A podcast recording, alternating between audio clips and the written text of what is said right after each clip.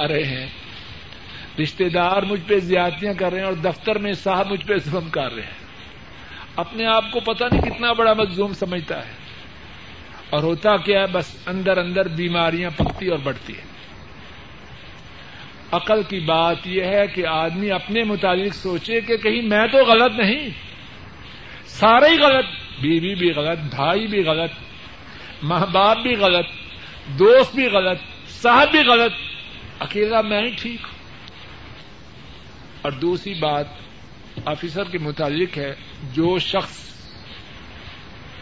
عدل و انصاف کے ساتھ معاملہ نہ کرے، وہ گناگار ہے۔ بڑا اچھا اور ضروری سوال کیا ہے۔ دیکھتے ہیں کہ سعودی عرب کے اسلامی ماحول اور دین کی باتوں کے سننے کے بعد اللہ تعالی کے فضل و کرم سے غلط عقیدہ کو چھوڑ چکا ہوں۔ لیکن سوال یہ ہے کہ میرے گھر والے ابھی تک غلط عقائد میں مبتلا ہے اور لکھتے ہیں کہ چند بعد، چند ماہ بعد میرے بھائی کی شادی ہونے والی ہے اور ان کے کنبا میں غلط رسوم اور گانے بجانے، ان سب باتوں کا خوب رواج۔ ہے اب کہتے ہیں میں کیا کروں؟ اگر شرکت کروں تو گناگار نہ کروں تو ماں باپ ناراض۔ اب اس سلسلے میں کیا کروں؟ بھائی کا سوال بہت اچھا ہے۔ پہلی بات، ان کے سوال کو پڑھ کر یہ ہے کہ اللہ سے التجا ہے کہ اللہ مالک اپنے فضل و کرم سے ہمارے اس بھائی کی بھرپور مدد کرے۔ اور اللہ مالک اپنے فضل و کرم سے ہمارے اس بھائی کے سارے کنبے کو بدت شرک اور غلط رسوم سے محفوظ رکھے۔ دوسری بات یہ ہے کہ ہمارے اس بھائی کو اور سارے لوگوں کو اس بات کی کوشش کرنی چاہیے کہ دین کی جو بات ہماری سمجھ میں آ جائے، اپنے ماں باپ، اپنے بہن بھائیوں، اپنے بیوی بچوں، اپنے دیگر رشتے داروں اور دوستوں تک اس بات کو پہنچا دیں اور ایک مرتبہ نہیں، دو مرتبہ نہیں، مسلسل۔ اور ماں باپ، بہن بھائیوں، بیوی بچوں رشتے داروں اور احباب کی اصل ہمدردی اس میں ہے کہ انہیں غلط باتوں سے بچایا جائے۔ کوئی شخص اپنے باپ کو، اپنی ماں کو ہر ماہ دس، بیس، پچاس ہزار روپے کا ڈرافٹ بھیجتا ہے۔ بہت اچھی بات ہے۔ لیکن اس سے زیادہ ضروری بات یہ ہے کہ ماں باپ کے عقیدے کی اصلاح کے لیے کوشش کریں۔ ماں کو باپ کو بھیجا پچاس ہزار روپے کہ اے سی خریدو۔ آپ گرمی سے محفوظ ہو جاؤ۔ اور ماں اور باپ مشرق ہیں۔ جہنم کی آگ کا ایندھن بننے والے۔ ہیں گرمی کی شدت سے بچانے کے لیے تو اے سی خریدنے کے لیے روپے بھیجے۔ جہنم کی آگ سے بچانے کی کچھ فکر نہیں۔ ہر اس شخص کو جس کے دل میں اپنے ماں باپ، اپنے بہن بھائیوں، اپنے رشتے داروں سے محبت ہے، پوری کوشش کرے، انہیں برے عقائد سے بچائے۔ سوال کے جواب کے سلسلے میں دوسری بات یہ تیسری بات یہ ہے کہ ماں باپ کی حیثیت اور مقام بہت زیادہ ہے۔ بہت زیادہ ہے۔ لیکن ہر وہ بات جس میں خالق کی نافرمانی ہے، اس میں کسی کی بات نہ مانی۔ ایک ماں یا ایک باپ نہیں۔ کروڑوں مائیں اور باپ جمع ہو جائیں۔ جس بات میں اللہ کی نافرمانی ہے، کسی کی نہ مانی جائے حدیث شریف میں ہے، لا طاعت لمخلوق فی معصیت الخالق۔ جس کام میں خالق کی نافرمانی ہو، اس کام میں کسی کی نہ مانی جائے۔ آخری بات لیکن نہ ماننے کے بھی الگ الگ انداز ایک یہ ہے ماں باپ کی نہ مانی اور پتھر کی طرح ان کی طرف جواب پھینک ایسے نہ۔ اچھے طریقے سے، پیار سے، شفقت سے، محبت سے۔ انکار کے بھی طریقے ہیں۔ ایک بدتمیزی سے انکار کرنا، ایک ادب سے۔ پیار سے، محبت سے، ادب سے توازوں سے، آجی سے۔ ماں باپ کے سامنے ٹھیک موقف رکھ دے، ماننی تو اللہ اس کے رسول کی ان کی نہیں ماننی، لیکن ایسے انداز سے کہ شاید اللہ ان کی سمجھ میں بات اتار دے، نہ اس پہ ناراض ہو اور ان کی زندگی کا کانٹا بھی بدل جائے۔ اگر کوئی شخص غلط کام کرے تو آدمی کو چاہیے کہ اپنی استطاعت کے مطابق اس کو روکے، اپنی استطاعت کے مطابق۔ اور اگر سمجھے کہ اس کو روکنے کی وجہ سے کوئی اتنی بڑی مصیبت پیدا ہو جائے گی، جس کو برداشت کرنا اس کے اختیار سے باہر ہے، تو پھر اللہ سے توبہ کرے، لیکن دل سے اس کی برائی کو ناپسند کرے سوال یہ ہے کہ کیا قرآن کریم کی تلاوت کے وقت جو اللہ کی رحمت کے بیان پر مشتمل آیات ہے وہاں اللہ کی رحمت کا سوال کرنا چاہیے۔ اور جن آیات میں عذاب کا ذکر ہے، کیا وہاں عذاب سے پناہ مانگنی چاہیے؟ جواب یہ ہے، ایسا کرنا حضرت صلی اللہ علیہ وسلم کی سنت سے ثابت ہے۔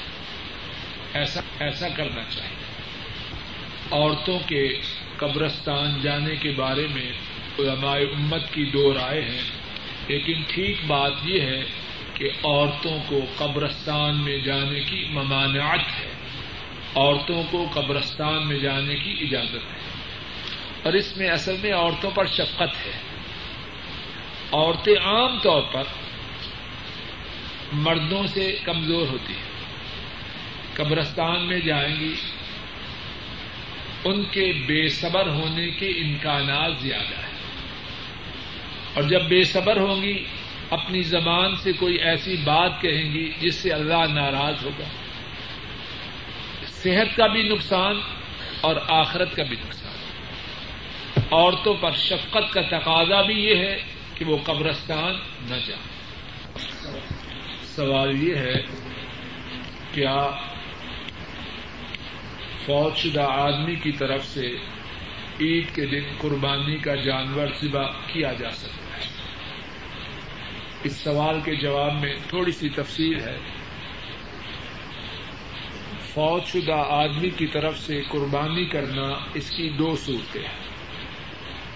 ایک صورت یہ ہے کہ زندہ لوگوں کی طرف سے جو جانور ذبح کیا جائے، اس میں کسی فوج شدہ شخص کو یا ایک سے زیادہ فوج شدہ اشخاص کو شریک کیا جائے۔ ایسا کرنا آ حضرت صلی اللہ علیہ وسلم سے ثابت ہے۔ آپ صلی اللہ علیہ وسلم نے قربانی کی اور اس قربانی میں اپنے ساتھ اور اپنی آل کے ساتھ اپنی امت کے لوگوں کو شریک کیا۔ بات سمجھ رہے آپ نے قربانی کی اپنی طرف سے، اپنی آل کی طرف سے اور اپنی امت کے لوگوں کی طرف سے۔ اور آپ کی امت کے لوگ وہ بھی تھے جو قربانی کرنے سے پہلے فوت ہو چکے تھے۔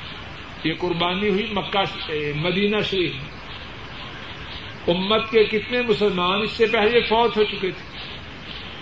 ان کو بھی شریک کیا اور جو زندہ تھے ان کو بھی شریک کیا۔ بات واضح ہو رہی ہے کہ نہیں؟ تو ان لوگوں کو جو فوت ہو چکے ہیں، زندہ لوگوں کے ساتھ قربانی میں شریک کرنا آ حضرت صلی اللہ علیہ وسلم کی اس حدیث سے ثابت ہے۔ دوسری صورت یہ ہے کہ فوج شدہ شخص کی طرف سے مستقل قربانی کرنا یہ جانور میرے باپ کی طرف سے ہے، میرے دادا کی طرف سے ہے، فلاں کی طرف سے اس بارے میں علماء امت کی دو رائے۔ بعض علماء کی رائے یہ ہے کہ مستقل طور پر الگ سے مردہ شخص کی طرف سے قربانی کرنا درست ہے۔ علماء کے ایک دوسرے گروہ کی رائے یہ ہے کہ مستقل طور پر کسی فوج شدہ شخص کی طرف سے قربانی کرنا درست ہے۔ اب دونوں کی دلیل کیا ہے؟ حدیث شریف میں ہے، حضرت علی رضی اللہ تعالی عنہ امام محمد میں یہ حدیث ہے، دو مینڈے ذبح کرتے ہیں۔ ایک اپنی طرف سے اور ایک رسول کریم صلی اللہ علیہ وسلم کی طرف سے۔ اور فرماتے کہ رسول اللہ صلی اللہ علیہ وسلم نے مجھے وسیعت فرمائی کہ میں آپ کی طرف سے مینڈے کو ذبح کروں، تو میں ساری زندگی آپ سوسم کی طرف سے مینڈے کو ذبح کرتا ہوں اب یہ حدیث ہے، تو اس کے بعد اب فوج شدہ شخص کی طرف سے مستقل طور پر قربانی کرنا جائز ہوا کہ نہ ہوا؟ جو کہتے ہیں کہ جائز نہیں، ان کے خیال میں یہ حدیث ضعیف ہے۔ ان کے خیال میں یہ حدیث ضعیف ہے۔ اور جو کہتے ہیں کہ جائز ہے ان کی رائے میں یہ حدیث درست ہے، ثابت ہے۔ واللہ تعالی عالم بالصواب۔ میری ناقص رائے میں اگر غلطی ہو تو اللہ معاف کرے، یہ حدیث ثابت ہے۔ اس لیے فوج شدہ شخص کی طرف سے مستقل طور پر بھی قربانی کرنا درست ہے۔ اگر بات سمجھنے میں غلطی ہو تو اللہ معاف کرے، لیکن جو بات میری سمجھ میں آئی ہے، وہ یہی ہے۔ اللہ ایک ساتھی نے بڑا اچھا اور درد والا سوال کیا ہے۔ ساتھی لکھتے ہیں کہ میں اپنے گناہوں پہ نادم ہو کے رونے کی کوشش کرتا ہوں تو آنسو نہیں نکلتے۔ لیکن زیادہ کوشش کے بعد آنسو نکل آتے ہیں۔ تو ان آنسو کی حیثیت کیا ہے؟ جواب یہ ہے یہ آنسو اللہ کی رحمت کے آنسو اور مولا کریم کی رحمت سے امید ہے کہ ایسے آنسو گناہوں کو بہا کے لے جائیں۔ دوسری ساتھی نے یہ بات دریافت کی ہے کیا کبیرہ گناہ بھی توبہ سے معاف ہو جاتے ہیں۔ سب سے بڑا گناہ شرک ہے۔ توبہ کے بعد اس گناہ کا اللہ نام و نشان مٹا دیتے ہیں۔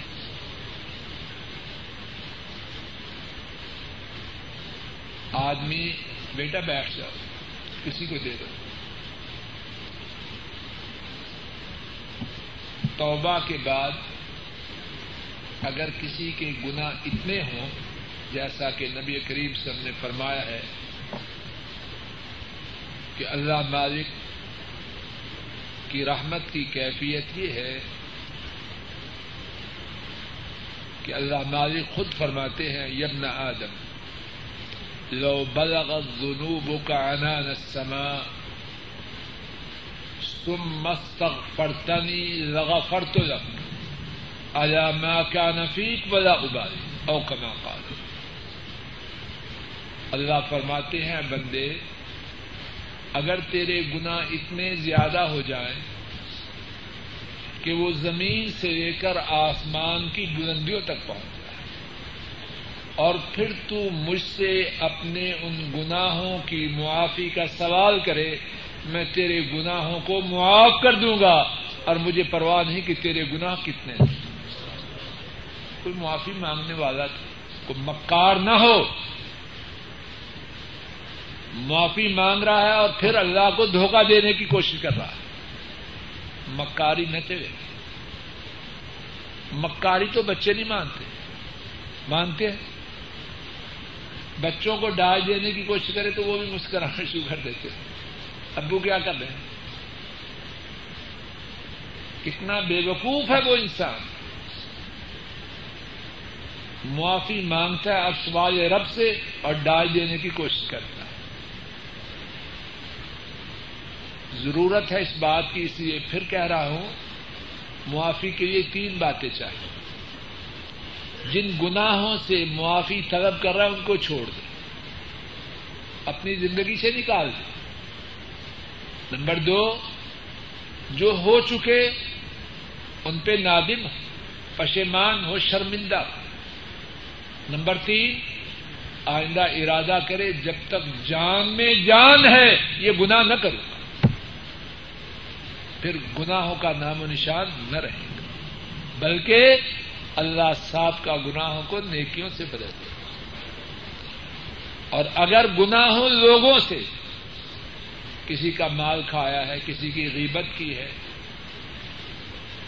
تو لوگوں کے حقوق واپس کرے اور یہاں بھی اللہ کی رحمت عجیب ہے۔ اگر حقوق واپس کرنے کی ہمت نہ ہو پھر اللہ ہی سے فریاد کرے اے اللہ، اگر میرے خزانے میں، میرے بینک بیلنس میں ان کو دینے کے لیے کچھ نہیں، تو آپ کے خزانے تو بہت زیادہ ہیں۔ آپ اپنی ہی طرف سے انہیں راضی بھی کر دینا اور مجھے معاف بھی کر دینا۔ وہ اللہ اس پر بھی کھا سوال یہ ہے کہ کیا بدعتی شخص کے پیچھے جماعت ہو جاتی ہے بدعتی امام کے پیچھے نماز ہو جاتی ہے، بات موٹی اچھی طرح سمجھ لیجیے نبی کریم سسم نے فرمایا کہ جو بدعتی ہے، اس کی نہ فرضی عبادت قبول ہے، نہ نفی۔ اب امام ایسا ہو کہ نہ اس کی فرضی قبول نہ نفی۔ تو پیچھے والے کا کیا بنے گا؟ جو بدتی ہے، اس کے پیچھے نماز نہیں۔ یونس علیہ السلام نے مچھلی کے پیٹ میں جو دعا کی تھی، لا الہ الا انت، سبحانک، انی کنت من الظالمین۔ سوال یہ ہے، کیا اس کا ایک لاکھ دفعہ کسی چیز پر پڑھنا ثابت ہے؟ یہ ایک لاکھ والی بات تو میرے علم میں نہیں۔ لیکن جو بات ثابت شدہ ہے کہ جو شخص اس دعا کے ساتھ اللہ کے روبرو اپنی مشکل رکھے، اللہ وہ مشکل دور کر دیتے قرآن کریم سے بھی ثابت ہے آ حضرت صلی اللہ علیہ وسلم سے بھی ثابت ہے۔ لا الہ الا انت۔ اے اللہ، آپ کے سوا کوئی نہیں۔ مشکل کشا، دستگیر، مدد کرنے والا کوئی نہیں۔ مگر سبحانک، آپ پاک انی کنت من الظالمین۔ یقیناً میں ظالم ظالموں میں سے۔ غموں کے لیے، مصیبتوں سے نجات پانے کے لیے، دکھوں سے چھٹکارا پانے کے لیے۔ بہت قیمتی دعا ہے۔ اور یہاں ذرا رک چاہیے۔ ساتھی جو وسیلے کی بات کرتے ہیں، اس دعا میں ہے کوئی وسیلہ؟ ہم ہاں اپنے آپ کو مشکل میں ڈالتے ہیں۔ قرآن کریم کی دعائیں سکے بند ہیں، پکی ہیں یا کچی ہیں؟ سارے قرآن پاک میں الفاتحہ سے لے کر اناس تک کوئی وسیلے والی دعا ہے؟ اسی طرح نبی پاک سم کی جو دعائیں ہیں، ان میں وسیلے والی بات ہے ہم ہاں اپنے آپ کو مشکل میں ڈال۔ دیں صاف، سچی، کھری، پکی بات ملے۔ اس میں پکچر لگانے کی کیا ضرورت ہے؟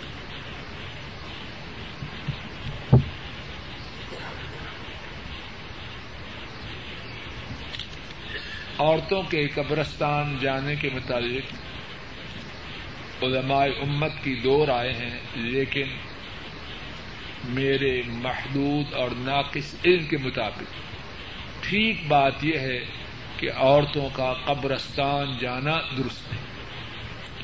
اور اس میں اسلام کی طرف سے ان پر شفقت و رحمت ہے۔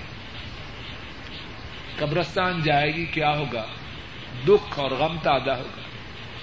اور پھر بات اسی پر نہیں، جب وہ جب غم اور دکھ تازہ ہوگا عام طور پر، عورتوں میں صبر نسبتاً کم ہوتا ہے۔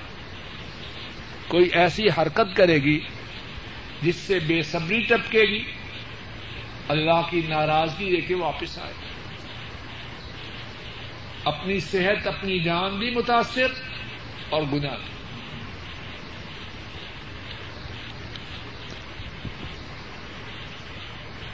بارہ ربیع الاول کے حوالے سے یار لوگوں نے جو بہت کچھ بنا رکھا ہے، نبی کریم صلی اللہ علیہ وسلم سے خلفاء راشدین سے، حضرات صحابہ سے، آئمہ دین سے اس بارے میں کچھ ثابت ہے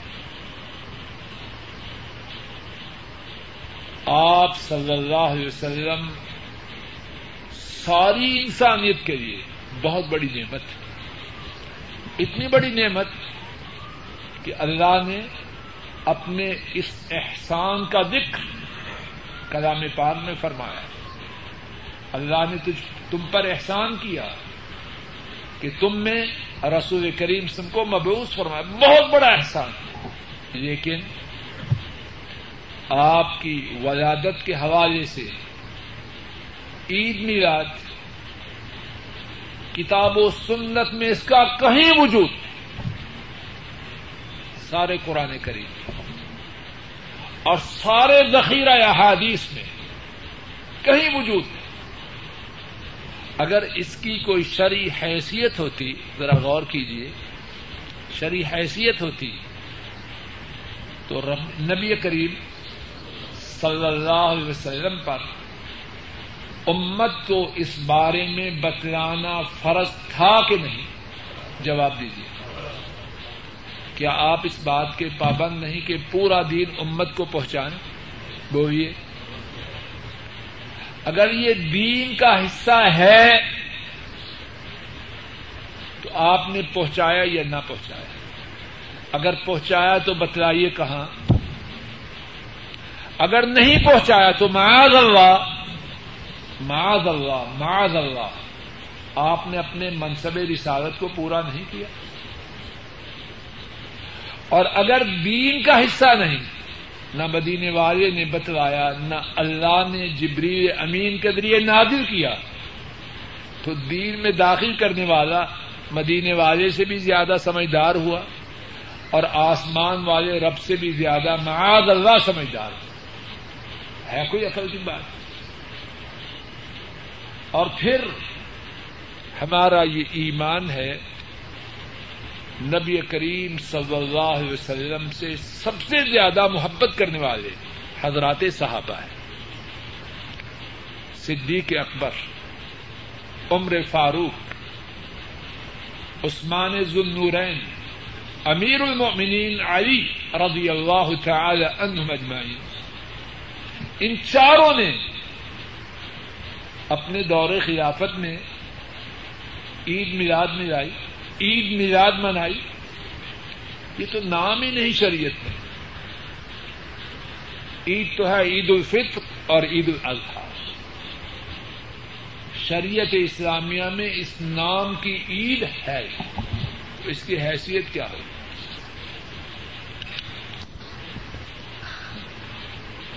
مکڑی اور مچھی کیسے حلال ہے کہ نبی کریم سم نے فرمایا یہ دونوں حلال ہیں۔ باقی لکھا ہے کہ لوگ کہتے ہیں کہ مکڑی اس لیے حلال ہے کہ ابراہیم علیہ السلام نے چھری اوپر اٹھائی تو اوپر مکڑی تھی اور نیچے کی تو نیچے مچھلی تھی۔ یہ باتیں میڈ ان پاکستان ہیں۔ کتاب و سنت میں میرے گھر میں تو یہ باتیں تھیں۔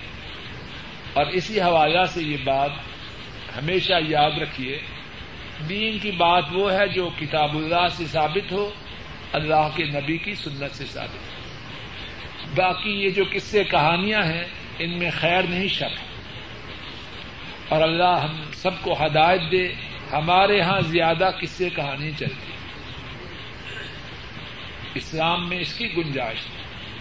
جو بات کتاب و سنت سے ثابت ہے، ہمارے یہ بس وہی کافی۔ بس۔ یہ اوپر نیچے والی باتیں ایک ساتھی ساتھیوں سے یہ درخواست کر رہے ہیں کہ دعا کیجیے کہ اللہ رب العزت ان کے رزق حلال کی صورت جاری رکھے۔ اللہ مالک اپنے فضل و کرم سے ہمارے اس بھائی کے رزق حلال کی صورت جاری رکھے۔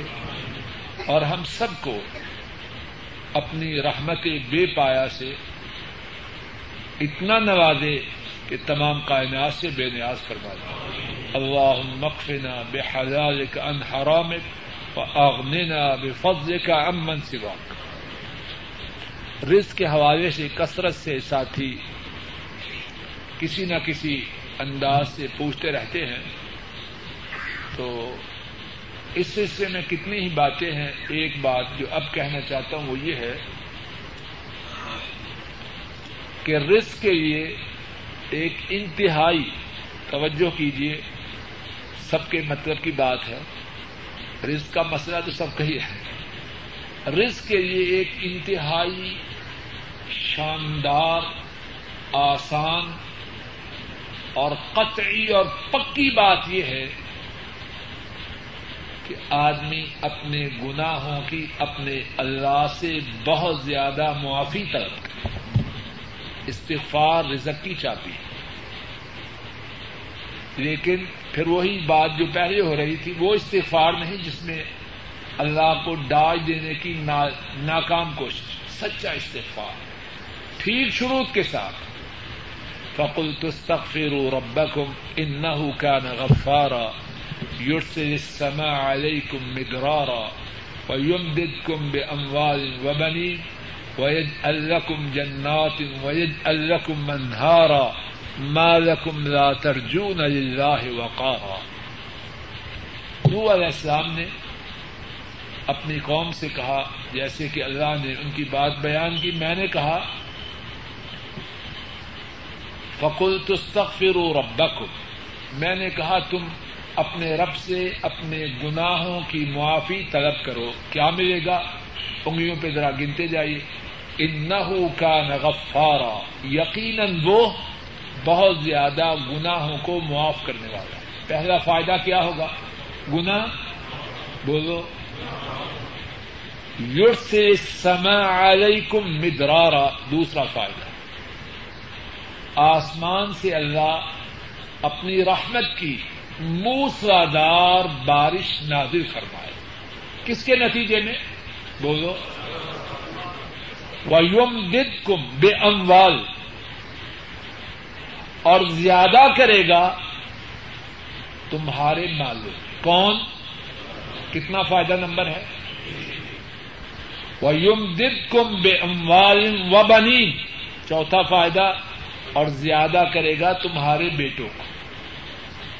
کتنے فائدے ہوئے؟ ویج الکم جنات، اللہ تمہارے لیے باغات بنائے گا۔ ویج الکم منہارا اللہ تمہارے لیے نہروں کو چالو کر دے گا۔ چھ فائدے بیان۔ مالکم لا ترجون اللہ وقارا۔ لوگوں تمہیں کیا ہو گیا؟ ہے تمہیں اللہ کی شان و عظمت کی امید ہی نہیں۔ تو ساتھی اور اپنے لیے بھی اور سب کے لیے بھی رزق کے حصول کے لیے بہترین ایک طریقہ کیا ہے؟ سچے دل سے اللہ سے اپنے گناہوں کی معافی مانگی جائے۔ اور اگر ماشاء اللہ تبارک الرحمان رات بارہ بجے تک پروگرام چلے ماشاء اللہ یہ سلاط تصویر پڑھ رہا ہے۔ اور صبح نو بجے میت اٹھے۔ تو یہ معافی کا طریقہ ہے۔ اس سے رزق کے دروازے کھولیں گے۔ پھر کہتا ہے، دعا کرو جی بنتا کچھ نہیں، بنے کس طرح تیرا ظالم؟ تو بننے کی راہ پہ نہیں۔ وہ استغفار جو جعلی ہے، فراڈ اور دھوکے کا، اس کی بات نہیں۔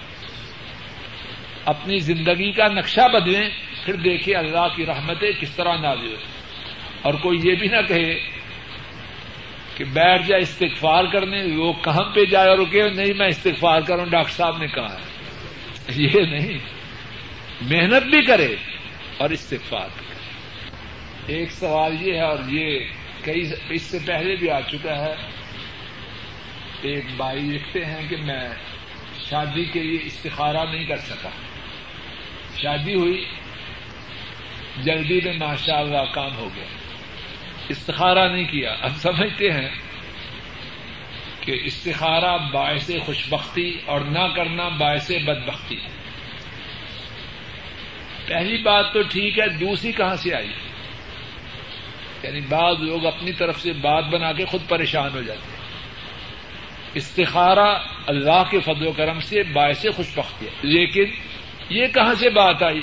کہ جس نے استخارہ اللہ کے فضل و کرم سے باعث خوش بختی ہے لیکن یہ کہاں سے بات آئی کہ جس نے استخارہ کے بغیر کام کیا وہ بدبخت؟ استخارہ کرنا فرض نہیں۔ سنیے جی اور خصوصاً عورتوں میں یہ بات بہت ہے، وہاں جا کے بھی بتلا دیجیے استخارہ کرنے میں اللہ کے فضل و کرم سے خیر ہے، لیکن اگر کسی نے استخارہ کے بغیر کام کر لیا تو یہ نہ سمجھے کہ اب اس کام میں بربادی یہ بات تو نہیں۔ اسلام میں استخارہ کرنا فرض نہیں۔ جو کرے اچھا کیا، نہ کرے تو وہ گنا نہیں۔ تو اس لیے ہمارا یہ بھائی اور باقی بھائی جن کی شادیاں بغیر استخارے کی ہو چکی، گھبرائے نہیں، اللہ سے خیر کی امید رکھے۔ دوسرا سوال یہ ہے، طلاق دینے کے لیے کیا استخارہ جائز ہے؟ پہلی بات یہ ہے کہ طلاق کی طرف نہ ہی جائے۔ طلاق آخری ہتھیار ہے۔ کوئی پسندیدہ بات نہیں۔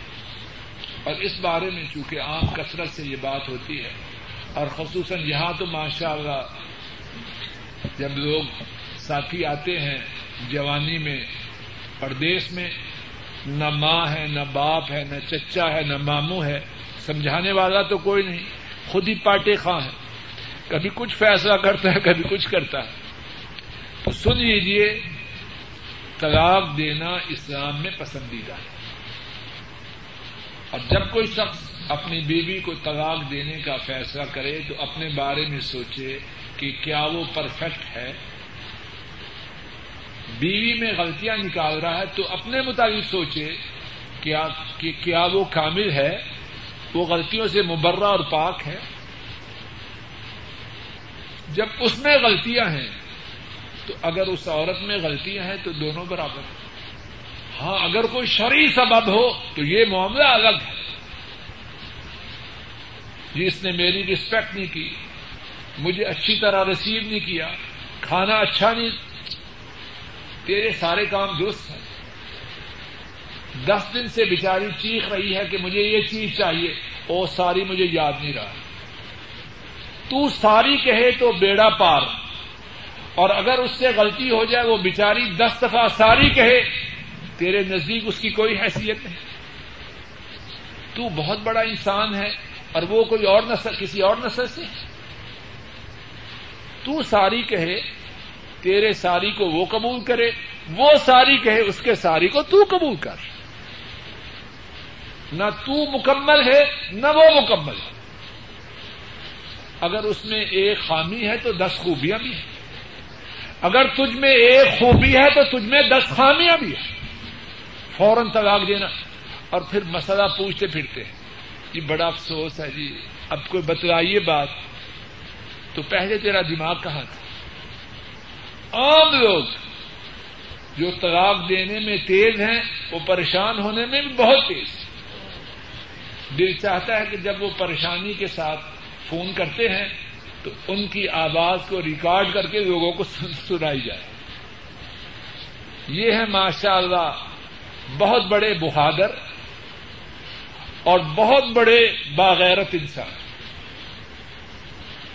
طلاق دینے میں شیر اور پریشانی میں منہ سے بات نہیں نکلتی، بڑا پریشان، کوئی حل نکالی پہلے سے عقل کا تو طلاق دینے میں کوئی جلدی نہ کرے۔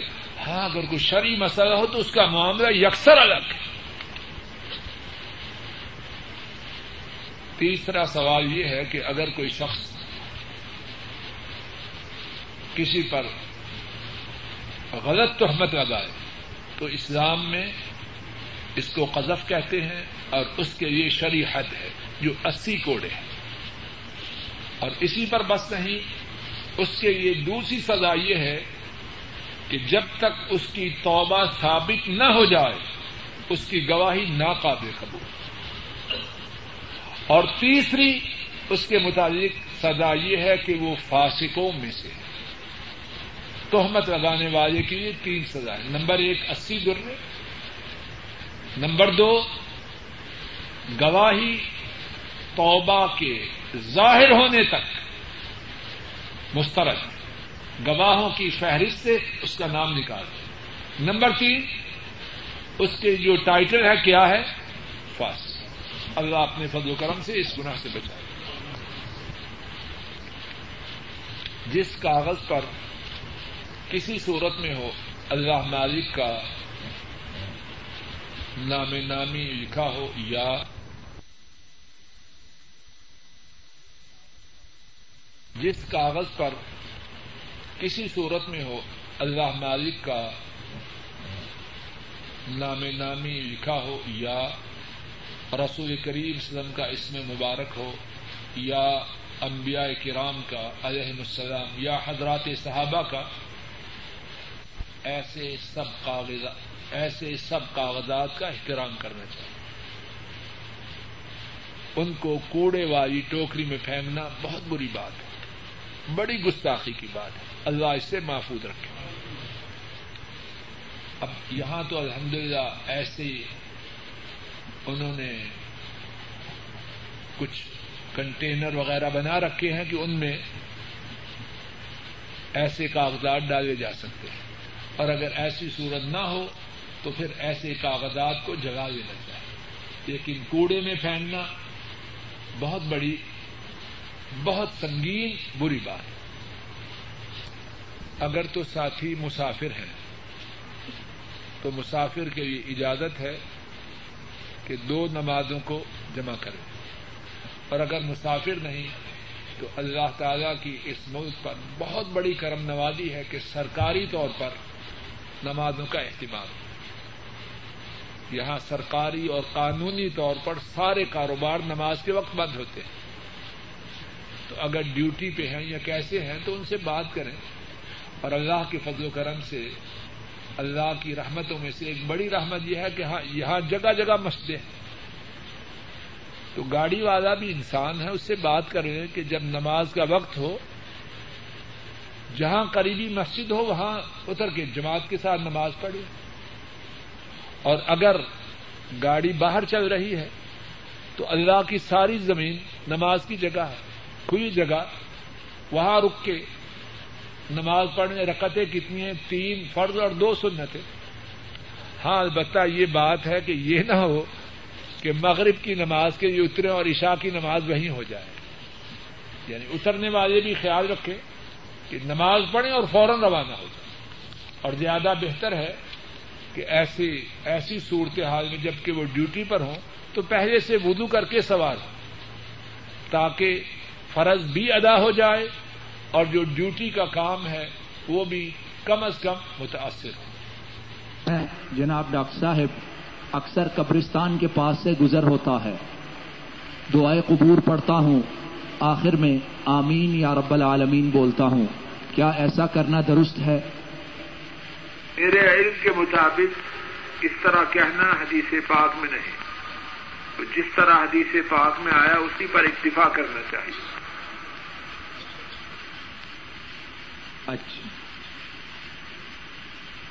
ایک ساتھی سوال کرتے ہیں کہ روٹی کھاتے ہوئے سوال جواب ہو سکتا ہے کہ نہیں ہو سکتا؟ کسی حدیث میں اس بارے میں ممانع یا رکاوٹ میری نظر سے نہیں گزری۔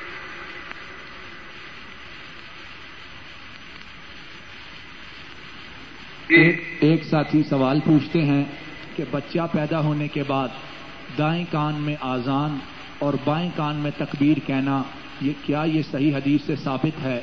صحیح حدیث کی روشنی میں جواب دیجیے۔ میرے ذہن میں اب اس کا صحیح جواب نہیں ہے۔ حدیث میں آتا ہے لیکن صحیح ہے کہ نہیں؟ اس وقت میرے ذہن میں نہیں۔ ایک صاحب سوال پوچھتے ہیں کہ حجر اسود کی کچھ تفصیل معلوم کرنی تھی۔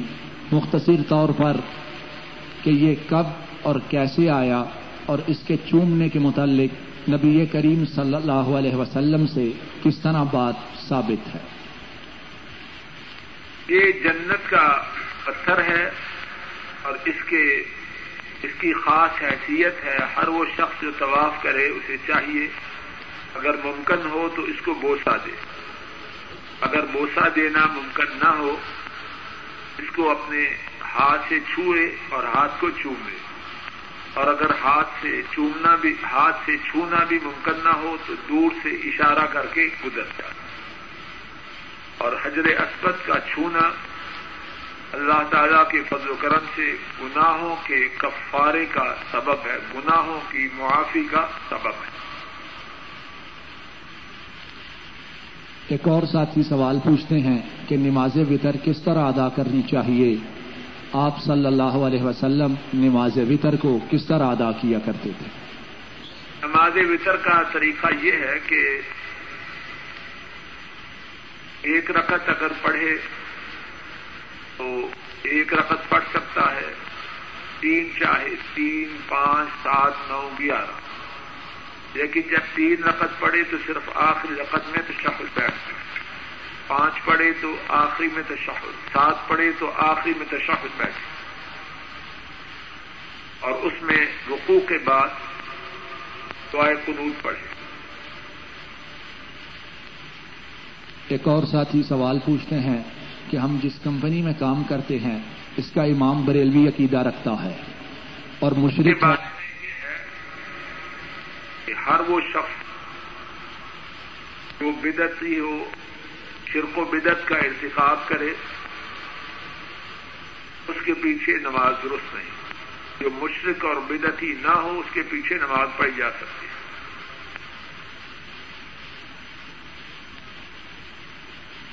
سوالات ختم ہو گئے ہیں۔ اللہ تعالیٰ اپنے فضل و کرم سے کہنے اور سننے میں جو غلطی ہوئی ہے اس کو معاف فرمائے۔ اور جو ٹھیک بات کہی اور سنی گئی ہے اللہ مالک اپنے فضل و کرم سے اس کو قبول فرمائے۔ یہ پہلے ساتھی پوچھتے ہیں کہ اگر اثر کی نماز نہیں پڑھ سکے اور مغرب کی نماز کی آزان میں پانچ دس منٹ باقی رہتے ہیں کیا اس صورت میں اثر کی نماز ادا کر سکتے ہیں؟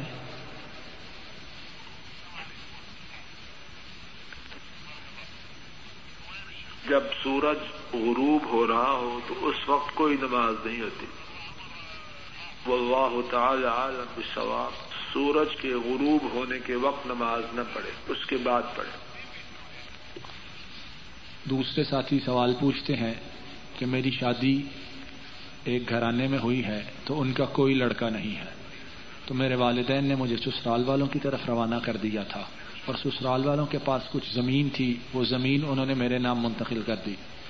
اب میں سعودی عرب میں مزدوری کرتا ہوں، اگر پاکستان جاتا ہوں تو ایک ایک طرف سے سسرال والے بلاتے ہیں، دوسری طرف سے والدین بلاتے ہیں۔ اب بتلائیے میں کیا کروں؟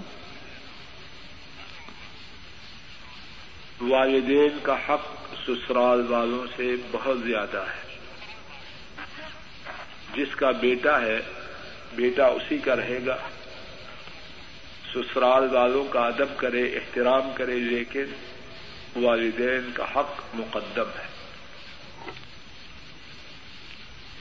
ایک اور ساتھی سوال کرتے ہیں کہ میں ایک پرائیویٹ کمپنی میں ملازمت کرتا ہوں۔ تو کفیل نے کمپنی کے مالک نے میری ڈیوٹی یہ لگائی ہے کہ جو لوگ کام صحیح نہیں کرتے، میں ان کو دیکھ کر اس کی رپورٹ مالک کو دیتا رہوں۔ تو میں نے مالک سے کہا، یہ غیبت کے زمرے میں آتا ہے۔ تو مالک نے کہا، نہیں، تمہاری جاب اسائنمنٹ یہی ہے۔ تو اب بتلائیے، قرآن و سنت کی روح سے کیا میں مالک کی بات پر عمل کروں یا نہ کروں؟ یا کیا ایسا کرنا غیبت اور نمیمہ کے زمرے میں آتا ہے یا نہیں؟ بہت اچھا سوال ہے۔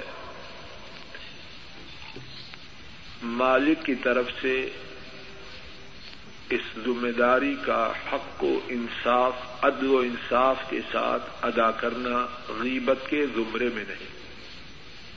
کسی پر ظلم نہ کرے۔ ایسا نہ کرے کہ جو چائے پلائے اس کی رپورٹ اچھی اور جو ذرا بے رخی کرے اس کی رپورٹ بری، اللہ کے ہاں وہ جواب دہ ہے، اس رپورٹ کی بنا پر جو وہ لوگوں کی کرتا ہے۔ ٹھیک ٹھیک، درست رپورٹ کرے ان شاء اللہ رحمان اس میں کوئی گناہ کی بات ایک اور ساتھی سوال کرتے ہیں کہ چند دن ہوئے ہیں جہاں ہم رہائش رکھتے ہیں، وہاں ہمارے ساتھ ایک ہندو بھی رہنے کے لیے آیا ہے۔ تو کیا اس کے ساتھ کھایا پیا جا سکتا ہے یا اس سے برتن علیحدہ رکھنے ہوں گے؟ اور اس کے ساتھ ساتھ ہم غیر مسلموں سے میل ملاقات کے بارے میں بنیادی بات ذہن میں یہ رہے کہ ہم نے اس کو دین کی دعوت دینا اپنے عمل سے، اپنے اخلاق سے، اپنے کردار سے۔ تو اس کے ساتھ رہیں اسی نیت سے کہ ہم نے اس کو دین کی سچی تصویر اپنے عمل سے پیش کرنی اس سے دوستی نہ رکھیں اس سے محبت نہ رکھے۔ صرف اس بات کی کوشش کے لیے اس کے ساتھ برتاؤ کریں کہ اس کو دین کے قریب کرنا۔ باقی اس کے برتن میں کھانا یا اس کو اپنے برتن میں دینا، اگر کوئی ظاہری واضح اجازت نہ ہو، گندگی نہ ہو، تو اس سے برتن کو دھو کر استعمال کیا جا سکتا ہے مکہ کے قیام کے دوران نقلی طواف شروع کر دیا۔ لیکن لیکن پیر میں تکلیف کی وجہ سے طواف روکنا پڑا اور بعد میں یاد نہ رہا۔ اب اس کی قضا ہے یا نہیں ہے؟ انشاءاللہ کوئی بات نہیں۔ نفلی ہے۔ لازم نہیں۔ جب اللہ موقع دے میں اس سے طواف کر رہے لیکن یہ کوئی پابندی نہیں کہ اب اس طواف کو لازمن پورا کریں۔ اللہ تعالی عالم اس طواف یہ پہلا سوال ہے کہ رمضان کا ماہ با برکت مہینہ ہے۔ اس میں جو اموات ہوتی ہیں۔ جی۔ رمضان میں جہنم کے دروازے بند کر دیے جاتے ہیں۔ آپ اس بارے میں کیا فرماتے ہیں؟ غیب کے معاملات اللہ ہی جانتا ہے۔ ایک اور سوال ہے عورتوں کے زیورات پر زکوٰۃ کا کیا حکم ہے؟ عورتیں زیور جی، شادی اور عورتوں کے زیورات پر زکوٰۃ کے بارے میں علماء کی دو رائے کچھ علماء کی رائے یہ ہے کہ عورتوں کے استعمال والے زیور ان پر زکات نہیں۔ دوسری رائے یہ ہے کہ زیورات پر جب ان کا وزن ساڑھے سات تولے ہو جائے تو ان پر زکات ہے اور ٹھیک بات یہی ہے کہ عورتوں کے زیورات پر جب وہ نصاب کو پہنچ جائے تو زکوٰۃ دینی لازم ہے۔ اور اس کی دلیل وہ ہے، وہ حدیث ہے، جس کو امام ابو داود رحمہ اللہ نے روایت کیا۔ عبداللہ ابن عمر رضی اللہ تعالی عنہما، انہوں نے بیان کیا، ایک ماں بیٹی رسول کریم صلی اللہ علیہ وسلم کی خدمت میں حاضر ہوئی۔ بیٹی کے ہاتھوں میں سونے کے دو موٹے موٹے کنگن تھے۔ آپ نے فرمایا، کیا تم ان دو کمنوں کی زکات ادا کرتی ہو؟ انہوں نے جواب میں عرض کی، نہیں۔ آپ نے فرمایا، کیا تم اس بات کو پسند کرتے ہو، کرتی ہو کہ ان دو موٹے موٹے سونے کے کمنوں کی وجہ سے جن کی تم نے زکات ادا نہیں کی اور قیامت کے دن اللہ تمہیں جہنم کی آگ کے دو کنگن پہنا۔ ان عورتوں نے آپ سسن کے جب اس فرمان کو سنا، ان کمنوں کو اتارا اور آپ سسن کی خدمت میں پیش کرتے ہوئے عرض کی اما اللہ رسول آپ نے تو زکوٰۃ کے بارے میں یہ بات بتلائی، ہم ان کمنوں کو اپنے پاس رکھنا ہی نہیں چاہتی یہ اللہ کے لیے ہے اور اللہ کے رسول صلی اللہ علیہ وسلم جیسے چاہیں۔ جہاں چاہیں ان کو تقسیم کریں۔ اس حدیث پاک سے واضح طور پر معلوم ہوتا ہے کہ عورتوں کے زیورات میں زکوٰۃ فرض ہے۔ ایک اور ساتھی سوال کرتے ہیں کہ میں نے پانچ ہزار ریال قرض دیے ہیں واپسی کی مدت یا چار یا پانچ سال ہے تو کیا میں اس پر زکوٰۃ دوں گا یا نہیں؟ وہ مال جو قرض پر دیا ہو اس کی دو صورتیں ہیں۔ ایک صورت یہ ہے کہ اس کے ملنے کی توقع نہ۔ ہو دوسری صورت یہ ہے کہ اگرچہ دیر سے ملنا ہے، لیکن ملنے کی توقع ہے۔ دونوں صورتوں کا حکم الگ الگ ہے۔ قرض کی وہ رقم جو قرض پر دی اور اس کے ملنے کی توقع نہیں، اس پر زکات نہ دے۔ اور اگر اللہ کے فضل و کرم سے وہ مل جائے جس سال ملے، اسی سال اس کی زکات ادا کر۔ دوسری رقم جو بطور قرض دی، دوسری قسم جو بطور قرض دی جائے اور اس کے ملنے کی توقع ہو، ہر سال سالانہ حساب پر اس کی زکات ادا کر۔ ایک اور سوال ہے، بعض عورتیں اپنے نام کے ساتھ اپنے خامت کا نام لکھتی ہیں۔ تو کیا ایسا کرنا درست ہے؟ واللہ عالم بالثواب شاید اس میں کوئی گناہ کی بات نہ ہو اللہ البتہ یہ بات سرف میں نبی کریم وسلم کے زمانہ مبارک میں حضرات صحابہ کے زمانہ میں میرے علم میں موجود ہے۔ ایک اور ساتھی کہتے ہیں کہ اگر ہم لیٹ ہو گئے اور آزان شروع ہو گئی تو کیا اس وقت سحری کر سکتے ہیں؟ حدیث پاک میں ہے اگر میں بھولتا نہیں، سنن نبی دور میں حدیث ہے، حضرت ابو حریر رضی اللہ تعالی عنہ اس کے راوی ہیں۔ آپ صلی اللہ علیہ وسلم نے فرمایا، اگر تمہارے ہاتھ میں کوئی برتن ہے، اذان ہو جائے تو برتن کو رکھو نہیں، بلکہ اس برتن میں جو کچھ ہے اس کو کھا لو۔ اس حدیث پاک سے معلوم ہوتا ہے، اگر آدمی کچھ کھا رہا ہو، پی رہا ہو، اذان ہو، شروع ہو جائے تو جو ہاتھ میں اس کو مکمل کرے لیکن نئے سرے سے شروع نہ کرے۔ ایک ساتھی پوچھتے ہیں کہ کیا شہری کے وقت کھانے کے ساتھ پانی ضروری ہے؟ کوئی ضروری نہیں۔ ایک اور سوال ہے کہ جب آدمی اسلے جنابت کرے اور جی۔ جب وضو کرتا ہے تو پاؤں نہیں دھوتا تو پاؤں کس وقت دھوئے؟ جب غسل سے فارغ ہو جائے تو اس جگہ سے ذرا ہٹ کے اپنے پاؤں کو دھوئے پوچھنے کسی کے منہ پر اس کی تعریف کرنا قرآن و سنت کی روشنی میں کیسے ہے۔ جی۔ کسی کے منہ پر اس کی تعریف کرنا۔ سمجھ گیا جی۔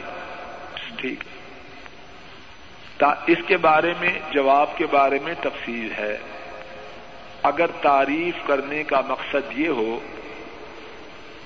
کہ اس سے دین کا فائدہ کہ جس کی تعریف کی جا رہی ہے، اس کے دین میں اضافہ ہو، یا اسی وجہ سے دیگر لوگوں کو بھی دین کی طرف رغبت ہو، اور یہ خدشہ نہ ہو کہ تعریف کی وجہ سے اس میں غرور آ جائے گا۔ تو اس طرح تعریف کرنے میں انشاءاللہ کوئی حرج نہیں۔ لیکن اگر تعریف کا مقصد اپنا ذاتی مقصد نکالنا ذاتی مقصد نکالنا اور اس کی وجہ سے سننے والے میں غرور اور تکبر آ جائے تو اس طرح کسی کے سامنے تعریف کرنا گناہ کی بات ہے۔ یہ ایک ساتھی نے سوال پوچھا ہے کہ کیا نکاح میں دولہا کا بھائی دلہن کا وکیل بن سکتا ہے اور اس کا حق مہر مقرر کر سکتا ہے؟ پھر کرو سوال۔ نکاح میں دولہا کا بھائی دلہن کا وکیل بن سکتا ہے اور اس کا حق مہر مقرر کر سکتا ہے۔ وہ وکیل کس طرح بنے گا؟ یعنی جائے گا اس کے پاس، پوچھے گا۔ بہتر یہ ہے کہ وہ دلہن کا باپ، بھائی، ماموں، چچا یعنی ایسے اس کا بھانجا، بھتیجا، ایسے رشتے دار جو اس کے محرم ہیں۔ بہتر ہے کہ وہ پوچھے جا سکے۔ اور اگر کوئی ایسی صورت میسر نہ ہو سکے، تو پسے پردہ اس سے بات کریں کیونکہ جو دولہا کا بھائی ہے، اس کا محرم تو نہیں۔ اور حق مار مقرر یہ تو ہے دلہا دولہا اور دلہن کے درمیان۔ لیکن اگر یعنی مجبوری کوئی ایسی صورت ہو کہ کوئی موجود ہی نہیں اس کا، جو جا کے پوچھ کے آ سکے، تو پسے پردہ پوچھ کے آئے اور پھر اس کی جو منشا یا موافقت ہے حق مہر پر اس کا اظہار کرے لیکن ٹھیک صورت، بہتر صورت یہی نظر آتی ہے کہ اس کے جو محارم ہیں وہ جائیں، وہ پوچھیں اور وہی اس کی موافقت کا آ کے اظہار کریں واللہ تعالی عالم. یہ ایک اور ساتھی نے سوال کیا ہے کہ کیا محرم کے مہینے میں شادی کرنا جائز ہے؟ ہاں۔ ہر مہینے میں شادی کرنا جائے اور اگر یہ کہا جائے کہ اس مہینہ میں ہماری امت کے محترم لوگ شہید ہوئے تو ہر مہینے میں شہید تو اس طرح تو سارا ساری چھٹی ہوگی شادی. قرآن و سنت سے کسی مہینے میں، کسی دن میں شادی کی رکاوٹ میرے علم میں ثابت ہے۔ اور جو بات قرآن و سنت میں ثابت نہیں، اپنی طرف سے اس کو دین میں داخل کرنا درست ہے۔ ساتھی نے سوال کیا ہے کہ کچھ ساتھیوں سے اگر دین کی بات کی جائے تو مانتے نہیں، تو کیا کریں؟ ان کے لیے دعا کریں، اللہ نے ہدایت دے۔ اور دوسری بات یہ ہے کہ دعا کریں اس کے ساتھ ساتھ دو باتیں کریں۔ ایک بات یہ کریں کہ پیار محبت سے بات جاری رکھیں۔ پیار محبت سے بات جاری رکھیں چھوڑے نہیں۔ لڑائی نہ کریں، جھگڑا نہ کریں۔ گالی گلوچ پہ نہ آئیں۔ ہاتھوں سے بات نہ کریں، منہ سے پیار محبت سے کہتے جائیں۔ اور تیسری بات یہ کریں کہ خود امنی نمونہ بن کے دکھائیں۔ یہ نہ ہو بات تو دین کی کریں۔ اور اپنے معاملے میں گندے ہوں بات کے جھوٹے ہوں، وعدے کے کچے ہوں، دوسروں کا حق کھائیں، ان کی چیزیں ناجائز استعمال کریں، نہ تین باتیں میں نے کہی ہیں۔ نمبر ایک، ان کے لیے دعا کریں۔ نمبر دو، پیار، محبت سے دعوت کو جاری رکھے اور نمبر تین، کہ خود ان کے سامنے عملی نمونہ پیش کرے بالوں کا کالا کرنا شرن ناجائز اور حرام ہے۔ ویسے بھی سمجھنے کی بات یہ ہے، یہ خام خواہ اپنے آپ کو دھوکہ دینے کی بات ہے۔ بےچارا پتہ نہیں کتنی دیر لگا کے بالوں کو کالا کرتا ہے، ابھی سات دن بھی گزرتے نہیں کہ بال پھر سفید نکل آتے ہیں۔ زیادہ مزاق بنتا ہے۔ تو نہ اپنے آپ کو دھوکہ دے، نہ کسی کو دے۔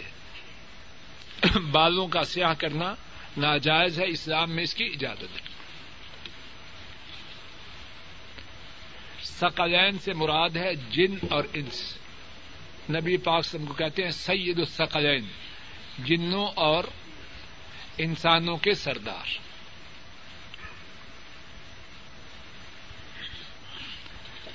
قرآن کریم کیا چھوٹا جیب میں رکھ سکتے ہیں؟ ہاں کوئی حرج نہیں، لیکن یہ ہے کہ اگر بیت الخلا میں جانا ہو تو اس وقت جیب سے نکال کے جائے۔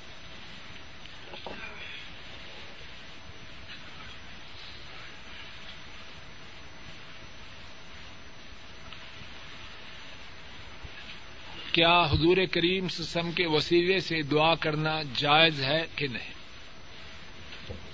قرآن کریم میں اللہ مالک نے بہت سے انبیاء کی بہت سی دعاؤں کا ذکر کیا۔ ہے سورہ الفاتحہ سے لے کر اناس تک کہیں وسیلے کے ساتھ دعا کا ذکر نہیں۔ آدم علیہ السلام نو علیہ السلام، ابراہیم علیہ السلام موسا علیہ السلام، ایوب، یونس زکریہ عیسیٰ بن مریم علیہ مسلاط وسلام کتنی دعاؤں کا ذکر ہے، کہیں وسیلے کا ذکر۔ نبی پاک سم کی کتنی دعائیں ہیں۔ کہیں وسیلے کا ذکر ہے جب نہ ذکر ہو قرآن میں، قرآن کریم میں، نہ ذکر ہو حدیث پاک میں، تو ہم قرآن و سنت کی دعاؤں کو ناکافی سمجھتے ہیں۔ قرآن و سنت سے جو دعائیں ثابت ہیں، آدمی وہی کرے۔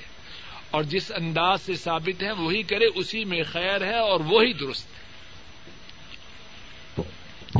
نماز جمعہ کی کم از کم رقط کتنی ہے؟ نماز جمعہ اچھی طرح اس سوال کا جواب سنیں کہ عام لوگ اس میں غلطی میں مبتلا ہیں۔ نماز جمعہ کے دو فرض ہیں۔ نماز جمعہ کے دو فرض ہیں۔ یہ تو بات ختم ہوئی۔ اب نماز جمعہ سے پہلے کتنی سنتیں ہیں؟ کوئی سنت نہیں۔ اچھی طرح سنیے۔ نماز جمعہ سے پہلے کوئی سنت نہیں۔